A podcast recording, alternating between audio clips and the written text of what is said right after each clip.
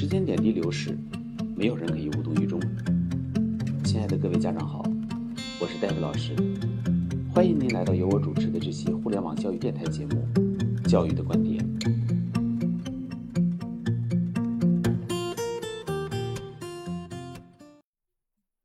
很多老师和家长都有一个误解，以为孩子读书越多，读书量越大，作文素材就会越多，作文相应也就会写得越好。所谓“熟读唐诗三百首，不会作诗也会吟”。然而，事实却未必如此。很多学生每天学习语文，课后还要花费大量的时间完成学校布置的各种语文作业。姑且不说孩子从小学到高中已经学了十几年语文，可是即便到了高三阶段，不会写作文的孩子依然是一抓一大把。孩子们在学校每天都上语文课，而且作为母语，已经普遍学了十几年的语文，依然写不好作文。难道真的是因为孩子们的阅读量不够吗？答案显然并非如此。可以肯定的说，如果学生阅读和写作训练不得法，即便读的课外书再多，也是无法学会写作的。中国人做事往往喜欢一窝蜂的照搬模仿。语文和作文教学也常常如此，其结果就是将教学变简为繁，越教越繁琐，最后变成了痛苦不堪、死记硬背的过程。以孩子学作文为例，中国孩子从小学一年级的作文学到高三作文，天天学语文，年年学作文，每个年级还都有语文和作文的分级练习，课时花费了这么漫长的时间。可是最后的实际效果又如何呢？学生们常常是中考作文写不好，高考作文考不好，而孩子们普遍已经学了十几年的语文和作文，如此低效的教育效率，似是而非的教育方法，往往是一个最根本的原因。不少家长反映，孩子写作文最头疼的事情就是觉得素材不够，写着写着就没话好说了。为了能达到规定的作文字数，只好抓耳挠腮、生编硬造。这样挤出来的作文，结果也就可想而知了。也不乏很多滥竽充数的语文老师，在教孩子作文写作的时候，告诉孩子写作文如果字数不够，可以多些事情来凑字数。以上种种都是因为不知道如何才能写好一篇作文所致。其实。检验孩子是否掌握了写作能力的方法很简单，就是看孩子会不会写好身边的小事，能不能把生活中司空见惯的平凡小事写出锦绣文章，这才是高手之路。家长首先必须要清楚，没有明确学习目的的阅读是无法帮助孩子提高写作能力的。这位老师并不认同那些所谓的范文和作文素材书。好像学生只要读了一些优秀的作文，背了一些范文素材，就能学会写作文一样。写好一篇作文，其实好比一个好的厨师做菜，如果不明白做菜的原理和火候，哪怕吃再多的菜肴，也许会成为一个美食家，却依然无法成为一个好的主厨。就像一个人如果读再多的小说，如果不能够从根本上去掌握写作的方法，也只会成为一个读者。而无法成为一个真正的作家一样，要想成为一个好的作者，除了天分，首先需要明白作文的写作的核心方法和原理。以 David 老师所教的学生为例，我给学生讲作文，最多只讲两到三篇范文，结合学生的不同特点，就已经足以教会学生作文写作的原理、写作规律和关键。而绝不会用汗牛充栋的作文素材资料，白白耗费学生的大量学习时间，最后学生却依然不明道理，两手空空。家长必须清楚，并不是所有的范文都能够成为学生的写作范本的。真正有效的范文，绝不只是一篇美文，而是老师必须要能够把背后的作文写作关键给学生讲清楚，否则学生常常仅仅是内行看门道，外行看热闹。很多年龄很小的孩子，如果辅导得法，已经可以写出非常不错的作文了。而绝不是一年级作文、二年级作文、三年级作文、四年级作文、五年级作文这样的人为分级。这也正是中国学生学制漫长、学习效率低效的根本原因。试问，一年级孩子和二年级孩子、三年级孩子又能有多大的智力差别呢？家长对此不可不察。昨晚的课是一个 David 老师的记叙文写作核心素质与能力快速提高课程。很多孩子从小学一年级开始学习写作文，学了将近十年的语文，但是依然不会写记叙文，更不懂得具体描写怎么写。以至于孩子最后写出来的都是流水账。David 老师的独家写作核心素质与能力快速提高课程，两次课就可以教会孩子掌握记叙文具体描写的方法和诀窍。最初，家长有些将信将疑，对通过两次课就能帮助孩子解决将近十年都没有掌握的作文方法不敢相信。上完这堂课后，家长和 David 老师交流时谈到，孩子听课的时候非常认真。学习态度有了很大的变化。David 老师课堂上所说的每一个字，孩子都渴望能听清楚，这也是家长感到很欣慰的地方。这堂课给了孩子写作的方向，把原来他认为不可能的事变成可能，对孩子信心肯定是有帮助的，对家长自己也非常有启发。家长在工作中也经常要写一些东西。家长觉得 David 老师的课非常有价值，我则告诉家长，学习得法才能形成积累，而方向和方法正确，则是努力的基本前提。无独有偶，不少家长在陪伴孩子旁听的时候，反馈 David 老师的语文写作核心素质与能力金牌课，不但对孩子很有帮助，家长也从中获益良多。不由想起之前 David 老师所教过的一个河北学生，这个孩子经过 David 老师的辅导，中考以全校前十名的优异成绩考入衡水中学，高考又以优异成绩考入中国科技大学。孩子的妈妈本身也非常优秀，在银行工作。在听完 David 老师给孩子上的作文课后，家长留言说道：“没有比较就不会看出问题。上班轻松的时候。”我也会看一些网上教作文的文章，不听您的课，感觉说的很有道理，很科学，很有水平。但听过您的课程之后，发现那些东东的操作极不好，看着不错，但下来仍然不知道如何去做。您的方法是给孩子指出了一条很明晰的路。课后孩子的那篇文章让我吃惊之外，第一次感受到了欣慰，那是孩子喜欢阅读的习惯有了用处。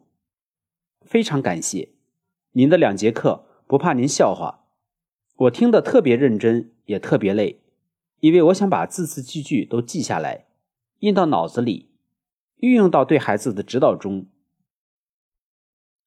我已经很久没有这么期待听什么，更没有如此听了之后努力学习做什么了。可惜这样的机会太少了，我庆幸自己和孩子一起听了您的课程。他获得了方法和豁然开朗的感觉，我纠正了自己从别处搬来的空洞指挥。常言说得好，外行看热闹，内行看门道。很多网上的作文方法五花八门，眼花缭乱，各种翻新的名词层层出不穷。但是，孩子能否掌握记叙文写作的核心和关键技巧，能否写出一篇好的作文，才是真正的功夫。而如果学习方向和方法不对，那么在任何行业都是做不好的，此言非虚。接下来由 David 老师朗读一篇 David 老师所教的江苏学生所写的作文习作，不变的是那份痴迷。作者黄立文。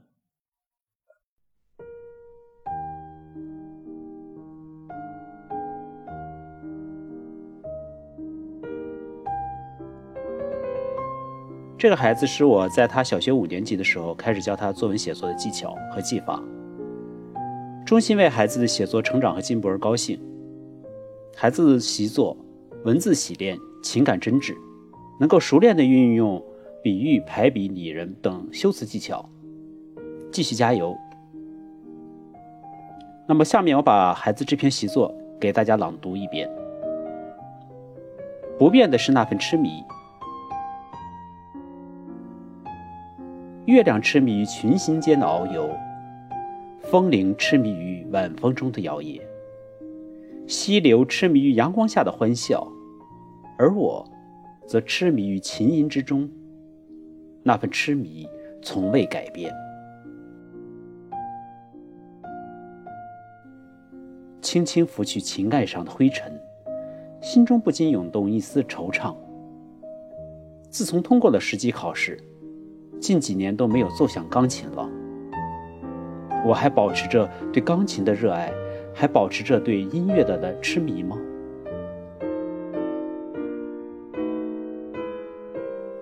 我打开了琴盖，翻开了熟悉的乐谱，望着眼前的黑白键。心中有一种说不出的归属感和喜悦。肖邦的夜曲在手边缓缓流淌，如在黑夜中闪烁的明珠，那光一层一层的晕染开来，依然扣人心弦。五年前的谱子，引着两百年前的旋律，凝聚成这五分钟蜕变般的享受。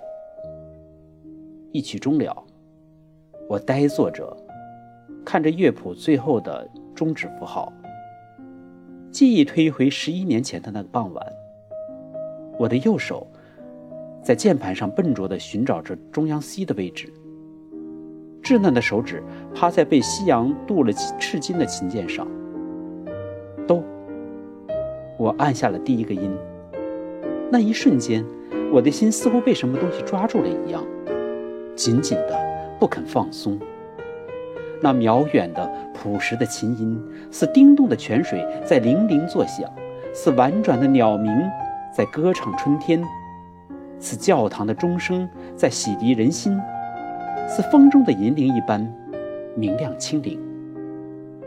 再高档的录音机和扬声器都无法复刻它的悠远，再优美的文字描绘它的旋律都显得蹩脚，再绚丽的绘画。都无法与之相提并论。在这样神秘的音乐声中，我的手指逐渐修长，手掌可以覆盖整个音域了。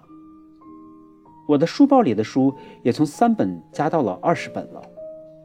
黑白琴键与黑白字纸在争夺时间，艺术终究还是给现实让了一步。硕大的钢琴被无情的闲置。任由灰尘侵袭它，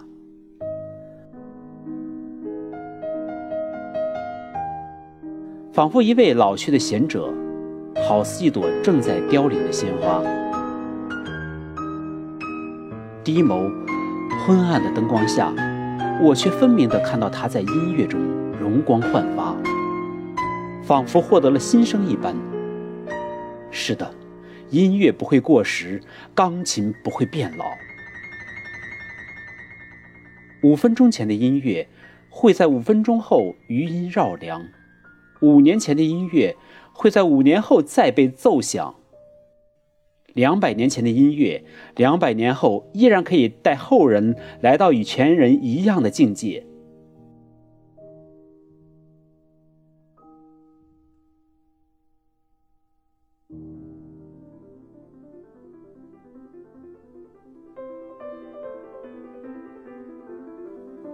另一首乐曲，德彪西的《博士进阶》，随着手腕的摆动而缓缓流出。那熟悉的旋律在空气中凝结成了一种不变的痴迷。是的，文字会过时，建筑会坍塌，画作会掉色，唯独音乐永不过时。而我对音乐的爱。也不会改变。五年的暂别又如何？没有经历过黑暗的人，不足以谈人生；没有历经分离的人，无法体悟真正的痴迷。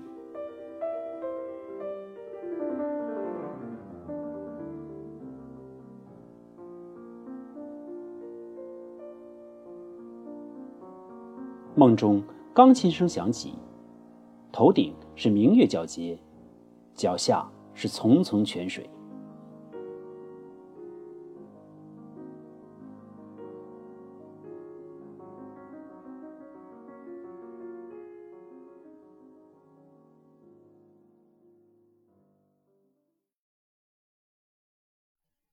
除了教孩子语文作文 david 老师也教这个江苏学生英文。优质的教育从来都是学贯中西的。凭借 David 老师独家的不需要学生死记硬背任何一篇课文和任何一个单词的外语大循环记忆法，这个孩子的英文成绩在班级同样名列前茅。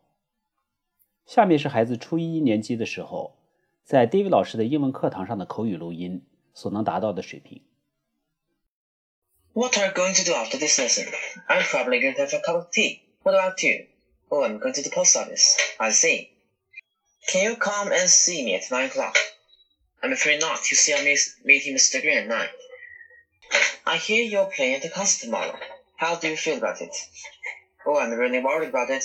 I'm surprised. So would I be. What are your plans for tomorrow, Brenda? Well, first, I'm going to do the wash up. For you, while you're doing the wash up, I'll be having breakfast in bed. It's alright for some people. I'd like to drop 50 pounds from my deposit account. Certainly. Would you please sign this form? Oh yes, there you are. How would you like the money? In fives, please. Fine. Here you are. Thanks, goodbye. How are you, Brenda? Fine. Apart from the backache. David 老师所教的学生来自于全国各地。下面的这两篇文章是 David 老师所教的一个湖北武汉学生的作文习作。值得一提的是，这两篇作文是孩子在小学五年级时候的作文练笔。听雨，作者方子涵。如果你固执的认为夏天听雨太嘈杂，秋天听雨太凄凉，冬天听雨太难得，那么你就在春天听雨吧。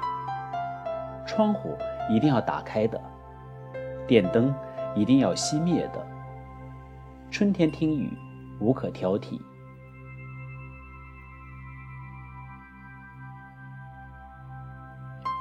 随风潜入夜，润物细无声。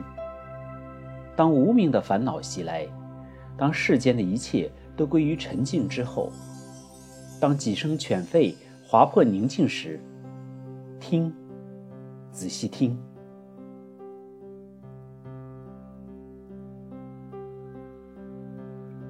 这雨飘洒着从天而降，飘到树杈上，落到屋顶上，顺着屋檐滴到地面，最后融入泥土。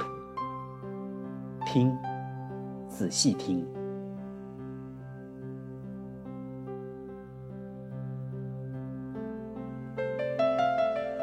这雨缠绵着，被晚风吹得轻舞飞扬，形成一首和谐的乐章，是一首极富有节奏感的乐章，时而舒缓，时而急剧。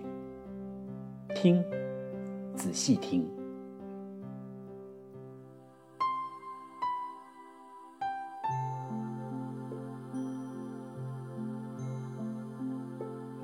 你是否觉得你已与大自然融为一体？这雨轻唱着，挖空你的心思，道出你的惆怅，注视你的疑惑，弥漫你的想象，使你觉得自己仿佛已经变成一滴雨、一棵树、一根草、一束花、一把土。这雨使得时间似乎凝固，只有墙上的钟告诉你生命在延续。听着听着，我似乎也在一个弯曲的、延伸向远方的小巷，也逢着一位结着丁香般愁怨的姑娘，一位梦一般、风一般、云一般飘去了的姑娘。这雨净化着我的心灵。使我在自己的世界中找到一方净土，一片慰藉。我成长中的遗憾会在这柔和的歌声中变得美丽吗？雨水真清纯，清纯的如同我的泪，在我的泪中，我看不清自己。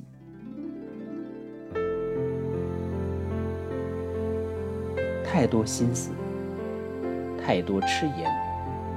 太多情愫，太多惆怅。太多太多的思绪，只能在这细雨纷飞的日子里，将它们逐一放飞。撕掉最后的日历，于是过去变成回忆。我仔细的寻找，我永久的等待，期待着一个全新的自己，留给雨夜一个新的足迹。听雨，听春天的雨，不能言传，只可意会。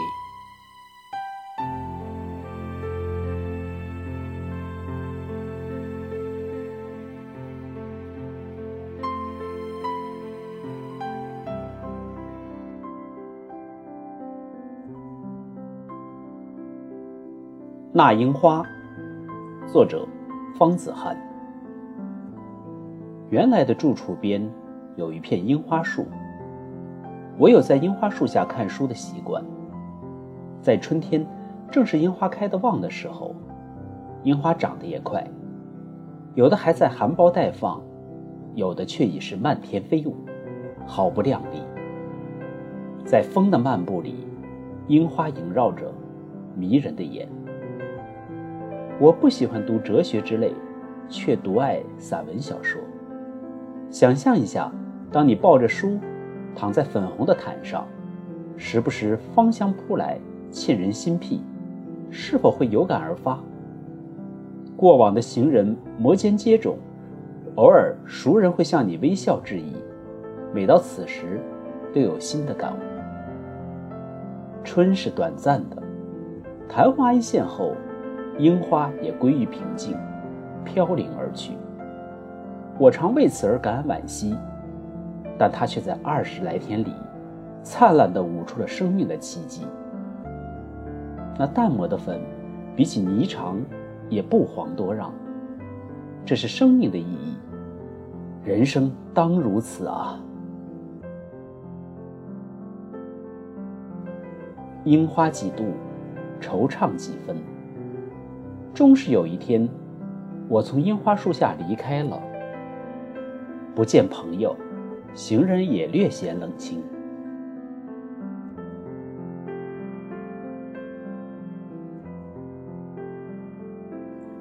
我叹息着，到了别处。那之后，我再也没去樱花树下抱着书，静默，没那份闲情，也没了从前那份雅致。漫步着，我走进武大的樱花园，行人很多，我便找了个清静处，再次躺在遍地的粉红里，一股沉睡已久的感情如暗流般涌上来，似是古井无波，在心中却是九转回肠，心中刺痛，却能感受到悠长意味回荡开来，是樱花的轻语吗？暖风拂过。又是一阵花雨，我接住几瓣放在手里，不知为何反而不美。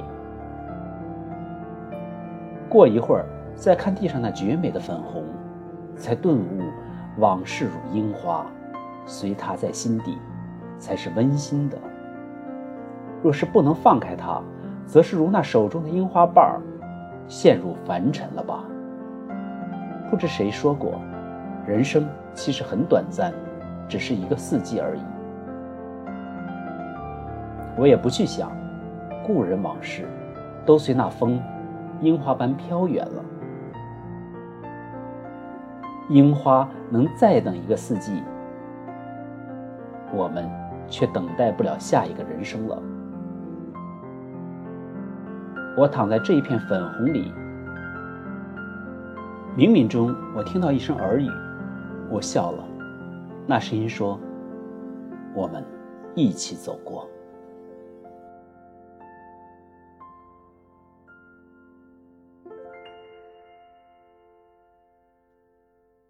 在这期节目的最后，David 老师给大家读一篇人物写作的范文，梁实秋先生所写的《我的一位国文老师》。这一篇也是 David 老师在给学生讲人物写作的时候，经常会给学生讲到的范文。梁实秋先生既是中国现当代散文大家，也是华语写作的巨匠。我们看一下文学大家是怎样描写自己的语文老师的，以及培养出文学巨匠的国文老师是什么样的，才会知道什么样的老师才能称之为好的语文老师。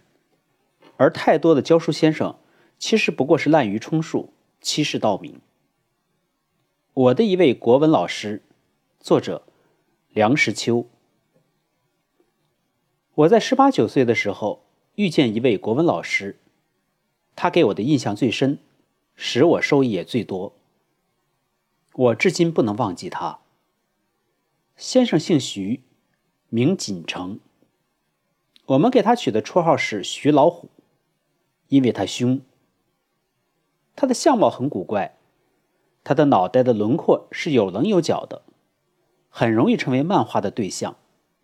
头很尖，秃秃的，亮亮的，脸型却是方方的，扁扁的，有些像《聊斋志异》绘图中的夜叉的模样。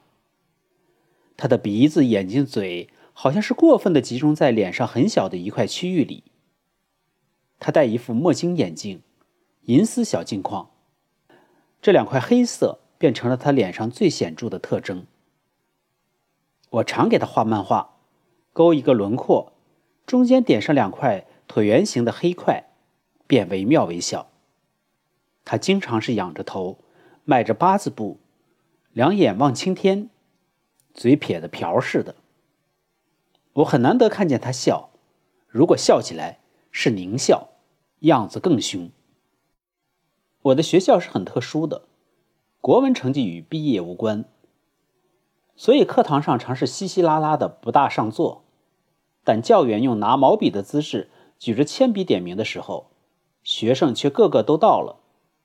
因为一个学生不只答一声到，真到了的学生，一部分是从事午睡、微发鼾声，一部分看小说如《官场现形记》《玉离魂》之类，一部分写父母亲大人膝下式的家书。一部分干脆瞪着大眼发呆，神游八方。在这种糟糕的情形之下，徐老先生总是很凶，老是绷着脸，老是开口就骂人。有一天上作文课，徐老先生拿起粉笔在黑板上写了两个字，题目尚未写完，一位性急的同学发问了：“这题目怎样讲呀？”老先生转过身来，冷笑两声，勃然大怒。题目还没有写完，写完了当然还要讲，没写完你为什么就要问？滔滔不绝的吼叫起来，大家都为之愕然。这时候我可按耐不住了，我一向是个上午捣乱、下午安分的学生，我觉得现在受了无理的侮辱，我便挺身分辨了几句。我这一下可惹了祸，老先生把他的怒火都泼在我的头上了，他在讲台上来回踱着。足足骂了我一个钟头，其中警句甚多。我至今还记得这样一句：“某某某，你是什么东西？我一眼把你望到底。”这一句颇为同学们所传颂。谁和我有点争论，遇到掺杂不清的时候，都会引用这一句：“你是什么东西？我把你一眼望到底。”当时我看形势不妙，也就没有再多说。让下课铃结束了先生的怒骂，但是从这一次起，徐先生算是认识我了。我这一个一眼望到底的学生，后来居然成为一个受益最多的学生了。如今想来，当初的凶何尝不是一种负责？徐先生自己选集教材，有古文，有白话，油印分发给大家，这样新旧兼收的教材，在当时。还是很难得的开通的榜样，我也因此逐渐领教了他的才学，还有他的朗诵也非常有意思。他打着江北的官腔，咬牙切齿的大声读一遍，不论是古文或白话，一字不苟的吟咏一番，好像是演员在背台词。他把文字里的蕴藏的意义好像都给宣泄出来了。他念得有腔有调，有板有眼，有情感。有气势，有抑扬顿挫。我们听了之后，好像是已经理会到原文的意义的一半了。好文章质地做金石声，那也许是过分夸张，但必须可以朗朗上口，那却是真的。我对于国文的兴趣因此而提高了不少。徐先生最独到的地方是改作文，普通的批语清通尚可，气盛言仪他是不用的。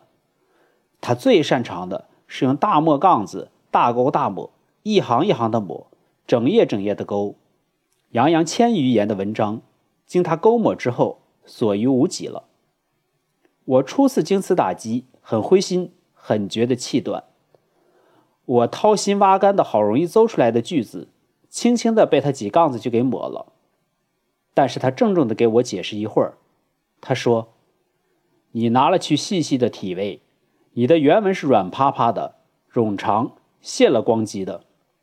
我给你勾掉了一大半儿，你再读读看，原来的意思并没有失，但是笔笔都立起来了，虎虎有生气了。”我仔细一揣摩，果然，他的大墨杠子打的是地方，把虚泡囊肿的地方全消去了，剩下的全是筋骨。在这山削之间见出他的功夫。如果我以后写文章还能不多说废话，还能有一点点硬朗挺拔之气，还知道一点割爱的道理，就不能不归功于我这位老师的教诲。我离开先生已将近五十年了。未曾与先生一同音讯，不知他云游何处。同学们偶尔还谈起徐老虎，我在回忆他的音容之余，不禁还怀着怅惘敬慕之意。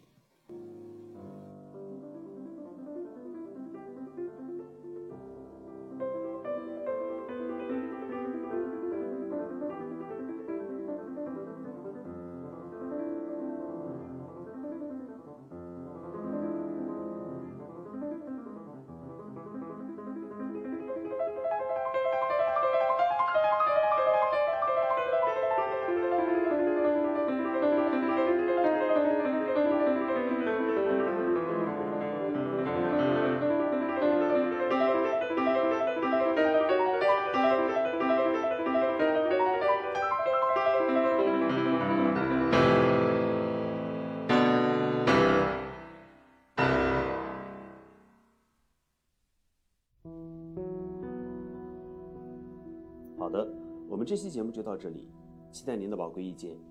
我的 QQ 邮箱是二三七六零九幺七四 @QQ 点 com，再重复一遍，二三七六零九幺七四 @QQ 点 com。